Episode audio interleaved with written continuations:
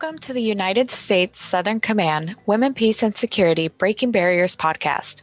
In each episode, our guests from the Defense and Security Forces in Latin America and the Caribbean share powerful stories and provide valuable insights about gains being made to recognize women as equal partners in preventing conflict and building peace. This is the goal of the U.S. Southern Command Women, Peace, and Security program and the goal of the Breaking Barriers podcast to make the invisible visible. Our host of the Women, Peace, and Security Breaking Barriers podcast is Ambassador Jean Manes. While Ambassador Manes is on special duty, the host for this episode is Lieutenant Colonel Julia Turner. Lieutenant Colonel Turner has served in the Air Force for over 24 years, has been deployed to Afghanistan and Bosnia, and currently serves as the Chief of the Women, Peace, and Security Program here at U.S. Southern Command. Without further ado, here is your host. Lieutenant Colonel Turner, over to you. Welcome to the Breaking Barriers podcast, where our goal is to highlight the meaningful contributions of women in security and defense. Our guest today is Division Inspector Naissa Pierre. She is from Haiti and she is a pioneer. In fact, she is the first Haitian woman to graduate from the United States Coast Guard Academy. After graduating with a degree in civil engineering, Inspector Pierre commissioned into the Haitian National Police and currently serves in the cabinet of the director as a liaison officer working with the Haitian Coast Guard and the United States Embassy. Hello, Inspector Naissa Pierre, and welcome. Hi, thank you so much for having me. It is our pleasure, and we're so excited to have you because you truly are a pioneer and such a wonderful role model for Haiti and really for the entire region and the globe. So, I would like to start by asking what was your trajectory like from Haiti to the United States Coast Guard Academy? And why did you choose that route? Why did you choose to serve your country? So I was born and raised in Port-au-Prince, Haiti. So I went to high school and everything in Haiti. Um, and my parents were very proud Haitian citizens. So they always raised me to believe in giving back to my country. So when I was applying to colleges, I always knew that I would move back to Haiti and do something positive. And when the opportunity to apply to the academy arose, an opportunity to represent my country and study civil engineering at the same time, I just couldn't say no. So it wasn't at all an easy decision, but everything around me came together to show me that it was the right decision and in many ways the only decision. And when I look back at the experience, it truly shaped me and changed me, as well as taught me so much about my strengths and weaknesses as a person. Well, thank you so much, Inspector Pierre. You know how powerful it is that giving back was the only decision that you could have made so young and then come, you know, leave your country, come to the United States with a big challenge. It sounds like to me a case of great opportunity meets great preparation with a big dose of bravery. So I, I salute you for that. Thank you. You chose to serve in security and defense, which is a male dominated career. And then you chose to be an engineer, which is also a male dominated field. Sounds like you really love a challenge. so, can you please tell us why did you choose to become an engineer? Well, studying engineering, it kind of just specifically civil engineering, it kind of just was the perfect mix of everything that I loved. As a kid, I always loved architecture. I would love drawing houses and playing games where I could build houses. And I, in school, always loved math. So those two things came together pretty perfectly in civil engineering. And on top of that, the idea of building something and designing a building that would be there for years and be up permanently or semi permanently, it always excited me. So civil engineering was just the right choice. Thank you so much for sharing that. You know, uh, the makeup of the the workforce in science, technology, engineering, and math, the STEAM field, is slowly changing, and, and women are more and more choosing STEAM careers. Are really which really makes me happy. I I am a meteorologist by trade. I'm always I'm also a scientist. I I kind of have an idea of what you went through in making that decision. You know, this passion for science. Yeah. I, I did some research, and here in the United States, women only make 15% of the engineering workforce and anywhere between 9 to 20% of our military, depending on the service.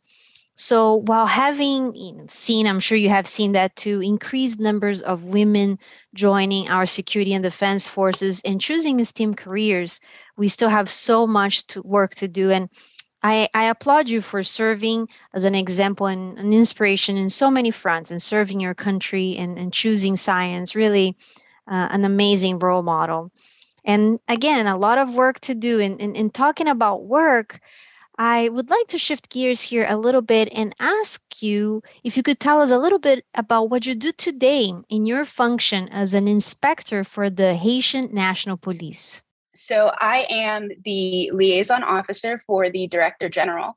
So, I work in his cabinet to facilitate communication between his office Haitian Coast Guard leadership and the US Embassy. So I work on budgets and strategic planning. For example, we recently submitted the 2022 Haitian Coast Guard budget.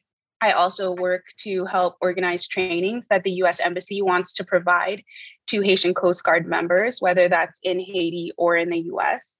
And lastly, I work at the disposal of the Director General. So if he needs me to help around the office, um, to work on a project that needs a little bit more support, I'm always there to provide a hand, helping hand.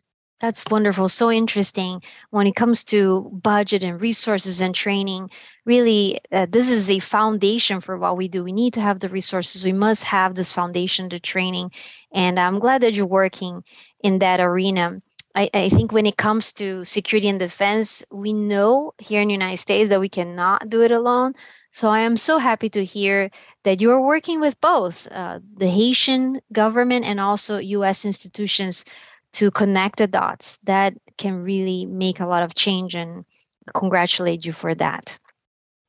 Now, sure. And now, in what you are doing and your experiences you have had thus far, what do you think are some of the greatest benefits of having women integrated in all levels of defense and security? I definitely think the greatest benefit is representation. Women integrating defense and security forces not only helps the population they are serving and protecting by having women there for other women, but more than that, it gives women who aspire to one day work in that sector a sense of comfort. I know when I integrated the Haitian National Police, I immediately met two high ranking female officers. And that signaled to me that while I may face sexism, it would not be the determining factor of my experience. It made me feel like I wasn't alone. And for women outside of the sector, for young girls, it shows them that they have options. Seeing women in a male dominated field, especially in patriarchal societies like Haiti, provides young girls with a visual for their future the Haitian National Police is only 12% women. Imagine how different things could be if we had more women around to take reports of sexual abuse and to help other women. And I have a story that isn't directly related to gender, but it's it kind of displays what I'm trying to say. During my first year at the academy, one of the older cadets spoke to me and he said that I could become the first international regimental commander. And I didn't realize until after it actually happened that that moment helped define what I believed would be possible for me at the academy and the role that I believed I could play while I was there. It opened the doors mentally. It showed me that I could get all the way to the top which allowed me to take on certain challenges. And when I got that position, I immediately contacted that person to let them know that they had changed my experience by speaking something on my life and helping me visualize something that I didn't even know I didn't think was possible. Without that ab- ability to visualize something, it's easy for us to categorize certain experiences and, with that intention, believe that certain roles are reserved for specific people. So representation is crucial. Thank you so much, Inspector Pierre. True, like the representation really they can relate with us we can relate to them and really creates this uh, trust bond right like we can trust one another because we identify on one another uh, it can be very powerful and based on what you told me too I, I hear from what you're saying came to mind the power of mentorship you know yeah. having someone that that that helps you to envision even if there there's no representation yet or someone that looks like us in a certain position but someone that helps us visualize that that is actually achievable and and propel us into this idea. I i love that you shared that story. I have a similar story. I come from the enlisted ranks and in very early in my career i met a colonel and when he told me that he came from the enlisted ranks it really opened my my sight. So this this piece of mentorship towards women and men really it's not women to women and men to men. I think there's plenty of men that can really help women to grow and to have this vision and to com- and continue ascend in in the ranks of our security and defense force. So thank you so much for sharing this story. Uh, very revealing. Inspector pierre what has been your proudest moment while wearing the uniform? I think my proudest moment was definitely graduation. And I tear up every time I think about that day because it was so emotional. Uh, because we were graduating virtually and my family couldn't be there. But I remember being alone, I had the time to think about everything I was able to achieve and all the positions I was able to hold while I was there. And I was so proud that not only was I able to graduate, but that I was the first Haitian female and one of the first two Haitian cadets to do so, period. And I was so proud of how I challenged myself and pushed myself. And I was so grateful that I was able to represent my country. So that was definitely my proudest moment. That is wonderful. I can just imagine the emotions that you're going through walking and really representing an entire nation. I mean, talk about breaking barriers. This is what your perfect guest for our podcast. Talk about breaking barriers and representing. Um, and then the emotion and the you know your parents being proud too and i'm sure that goes so beyond your parents because the entire community's proud of someone like you that's just wonderful i tell you years ago i was a foreign area officer and i worked directly with haiti and i always have uh, have had a, a, special appreciation for Haiti Haitian people, you know, for the resilience, the the humor, the hope, and I must say, I'm so proud of you for representing your country in such a professional and remarkable way. I, I think it's truly inspiring, not only for the Haitian people, as I mentioned, but for all of us. So, congratulations. Thank you so much. As a woman serving in defense and security what are some of your goals now? What is that you want to accomplish next? I'm in a place right now as a 23 year old woman where I'm still discovering what's out there. I'm discovering what I like, what I don't like, what I want, what I don't want. And when I was younger, I had a very clear picture of where I wanted my life to go and who I wanted to be. And life kind of it told me it had other plans. So I'm still listening to try to figure out what my goal is. I think everyone has a role to play in our world, and Haiti especially has so many areas that can be improved for women and in general, from women's access to education to gender based and domestic violence. But I think my goal is to figure out what's next for me and to just help as many people and individuals as I can because I think I find the most fulfillment when I'm interacting with people directly.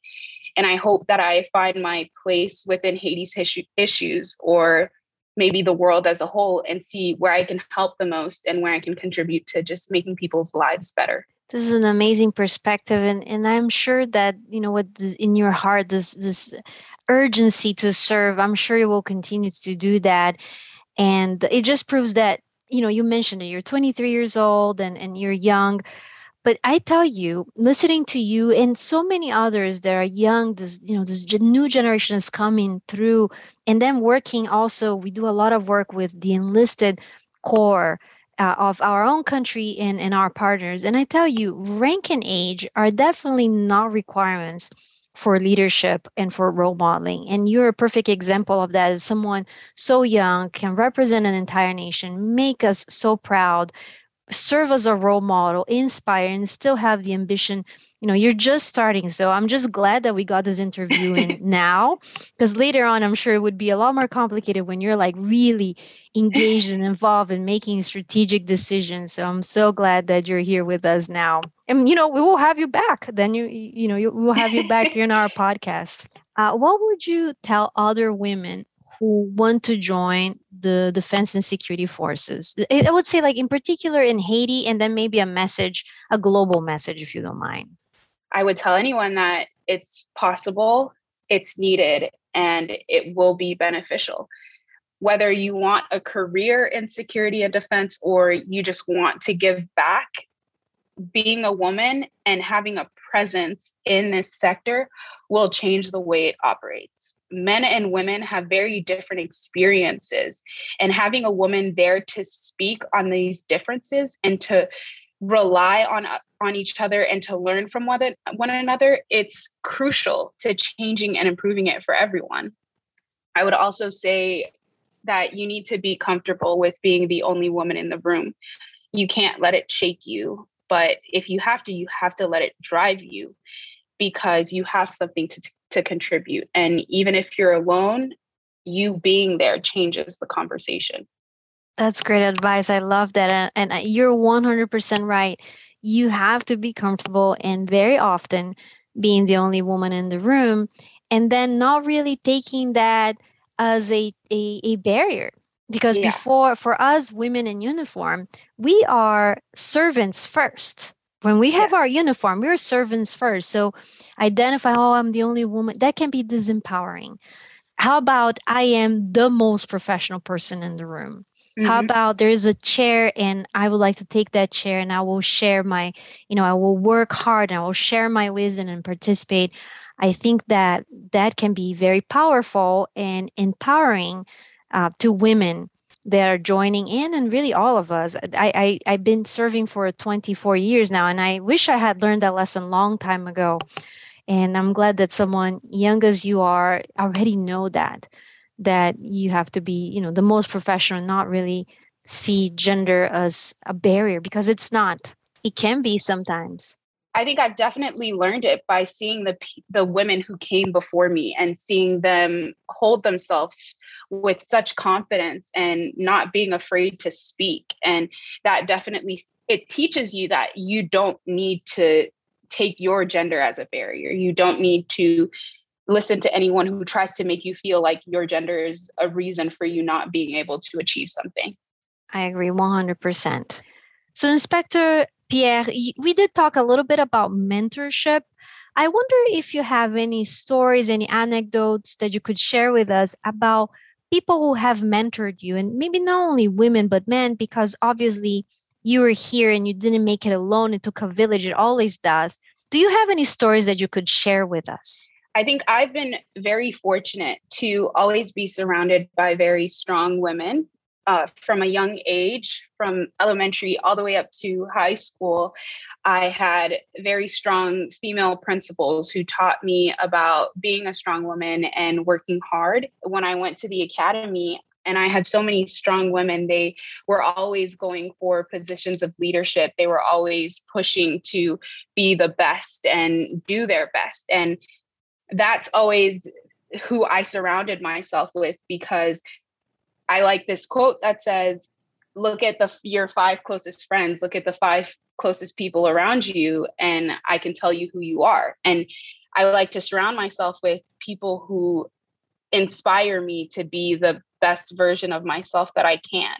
I keep people close to me who have attributes that I hope to learn from. So I've definitely had a lot of mentors and I've definitely had a lot of people who have pushed me. One of my closest friends at the academy, she always told me, because I would always tell her that I wanted to just kind of not take up too much room while at the academy and I didn't want to apply for positions. And she would always tell me to not take this experience for granted and not allow the fact that I'm not from the US and that I'm an international student to keep me from learning as much as I can and challenging myself as much as I can. Because at the end of the day, the academy was there for me too. The academy was there for me to grow as well and for me to learn as well. And she she was one of the people who definitely changed my experience and who always pushed me. And I would always go back to her and ask her for help when I wanted to do something and I needed to talk to someone. And she we're still very close. We talk all the time. Is the mentorship is the support system the inspiration? I love what you said you know it is true. The people who are closest to you you reflect who they are and they reflect who you are. So you know my next question to you is can we be friends? Of course. I would say we already are. I feel like we've been talking so much and it's so personal there we go. So there we go. You know, for all of our listeners, the beginning of a strong friendship here. That's yes. that's wonderful. I'm looking forward to it. And I am sure your experience has not been easy, right? We talked about so much positive, so many positive things, uh, so much success, but I'm sure it came with challenges too. It always does. So, what were some of your challenges and how did you overcome them? So the academy was definitely a challenging experience. I think the hardest year for sure was my first year and specifically swab summer. I actually ended up in the hospital with rhabdomyolysis. Um, and it's, you can look it up, but basically, it's when your muscles are breaking down too quickly and your body is producing too much kind of toxins that your kidneys can't clear out at a fast enough rate. So I ended up in the hospital and I remember being alone and my family being in Haiti and being on the phone with them. And I wasn't sure if I would be able to make it through and finish, but I had my company chief who would come and visit me regularly. I had a sponsor family who would come and visit me regularly. And they reminded me that I would be okay and I would be able to finish. And I'm glad that I did because if I hadn't, I don't know who I would be today. I would be such a different person. The academy really changed who I am, changed how I see the world and how I see myself. So there is the support system and there was your attitude as well which is you know extremely relevant to what we do in security and defense. And you know th- this seems to be you know it, it's just like it, in your world your reality but it is really i can see so much of of me and you. Like you're telling these stories. I remember when i went to basic training to become an officer i was already in the military and i hurt my foot. And the trainer um, instructor he said you know i think we have to send you home. And that was not an option to me. I had worked so hard to that point and I was in so much pain. But I did tell him, I said, You send me home when you tell me that they need to cut my foot.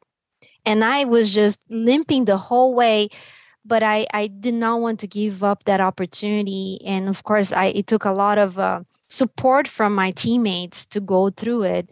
So I think it's inspiring for you to share that you did have this challenge and that you overcame. And, and that's the reality to all of us serving in the military, women and men. We go through a lot physically, mentally, spiritually, and really surrounded by those 5, 10, 20 people that can carry us when we're down. It's the only way to make it.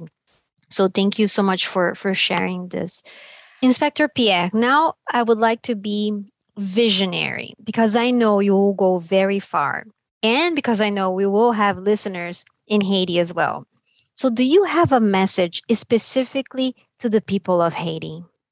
I think Haiti is a country that has been through so much, and I think will go through so much. We are at a place where we need to decide as a country what's next, where we need to come together and choose to do what's right for the majority rather than what's good for the individual, for yourself, where we need to sacrifice for our country and help each other.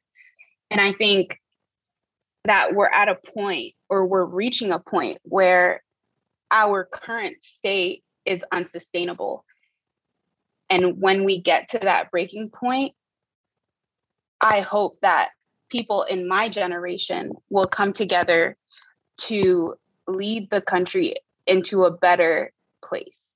Thank you. You know, we know that countries that are more stable and have this endurance to natural disasters and in, crisis, they the countries that that include their women, right? That, in, empower and include their women, they do better. This is not wishful thinking. This is reality. This is statistics. Countries that that eh, include the significant contributions of women in all you know all sectors of government do better.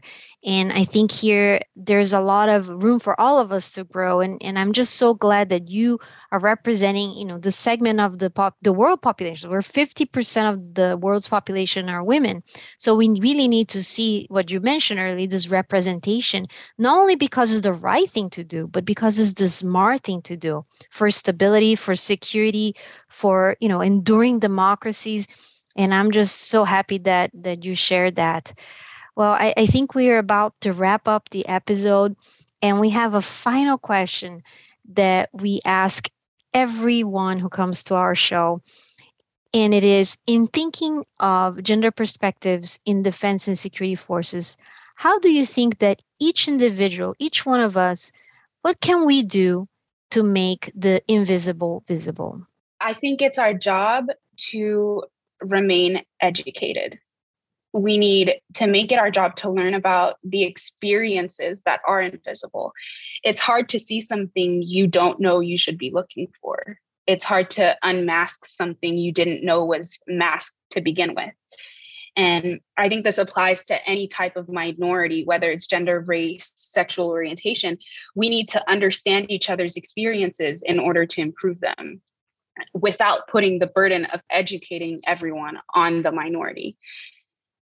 And I think also believe them the first time. It's so hard to go through any type of discrimination and finally get the courage to speak up, only to be asked to prove what you were speaking on or to be told that you're exaggerating and just be dismissed we need to make it possible for people to speak up so that when these instances occur, they aren't shushed or swept under the rug, but they're dealt with and the offender is held accountable. Yes, I think that you're referring to personal responsibility. Yes. And the establishment of mechanisms that create safe spaces where people can communicate and can open up and can really share experiences and correct issues that involve exactly what you said gender race. It's very important to have this transparency and safe space. Yes. Great. And and you know and this is when we are talking about creating those spaces and we talk about women peace and security i always like to make the point that this is not a women's only effort right? It's it's everyone's effort women peace and security yes. yes women peace and security and gender perspectives is is in, is not exclusive to women it is inclusive of women and men and we cannot disregard for sure the important role that the men have in ensuring the meaningful inclusion of women in security and defense and beyond so in, in particular as you mentioned to create this the safe spaces that are you know that address issues effectively. Yes, exactly. It's so important for people to feel like they can be heard and to feel like they are safe in speaking up on any issues that and any discrimination that they face. Inspector Pierre, it has been such a pleasure to chat with you today. Congratulations for representing Haiti, the men and the women of Haiti in such a wonderful way. Thank you for embodying hope and for being such an inspiration to all of us. Thank you so much for having me and for giving me the opportunity to speak and to use my voice, especially in this space of breaking barriers. We are very thankful to you too. Thanks. Thank you very much for listening to the Women, Peace, and Security Breaking Barriers podcast. We hope that you will join us next episode as we share new stories and continue to make the invisible visible. This podcast is a production of the U.S. Southern Command's Women, Peace, and Security program and the Florida International University Stephen Cruz Institute for Science, Media, and Technology. The views, thoughts, and opinions expressed in this podcast are those of the participants and do not necessarily reflect the views and opinions of the U.S. Southern Command or the Stephen Cruz Institute. The hosts, guests, and WPS team members receive no financial benefits for participating in this podcast. To learn more about our Women, Peace, and Security program, please visit southcom.mil and look under Lines of Effort.